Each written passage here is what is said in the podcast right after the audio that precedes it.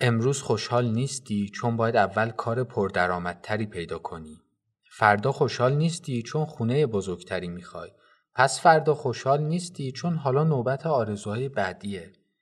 اگه الان از همونی که هستی و همینی که داری احساس شعف و خوشحالی و رضایت نداری لطفا بدون و آگاه باش که همین لحظه لحظه شادمانی توه و اگه همین الان نتونی با چیزی که داری احساس خوشبختی بکنی در آینده هم با چیزهایی که خواهی داشت باز هم نخواهی توانست که احساس خوشبختی بکنی.